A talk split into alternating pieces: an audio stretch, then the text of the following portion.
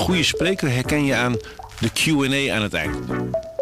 Onze lifehack-expert Martijn Aslander geeft je adviezen waar je echt wat aan hebt. Beluister en bekijk Martijn of een van onze andere experts op businesswise.nl.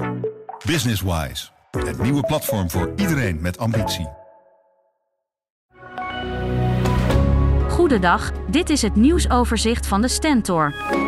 Gerard Heisma hield in de nachtelijke uren toezicht in de Oekraïne-opvang aan de Kamperzeedijk in Genemuiden. Overdag ging hij met de vluchtelingen naar pretparken, de dierenarts of een autogarage. De gemeente Zwarte Waterland vindt het onprofessioneel en stopt de samenwerking met hem. Heisma wil zijn goede naam gezuiverd hebben en stapt naar de rechter.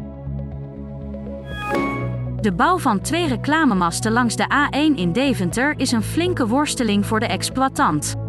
De tientallen meters hoge zuilen mogen er eventueel van de gemeente komen. Maar het plan stuit voortdurend op bezwaar. Inwoners van Epse vrezen voor lichtvervuiling en extra verkeersongelukken door automobilisten die worden afgeleid. Supermarkten in Omme willen op zondag nog eerder open. Niet om 12 uur, maar om 10 uur om zo vakantiegangers beter te bedienen. Maar eerst moet de politiek groen licht geven. De gemeenteraad beslist daar donderdag over. Een auto is vanmorgen op zijn kant in een greppel beland na een flinke botsing bij Urk. De andere auto verloor door de klap een achterwiel.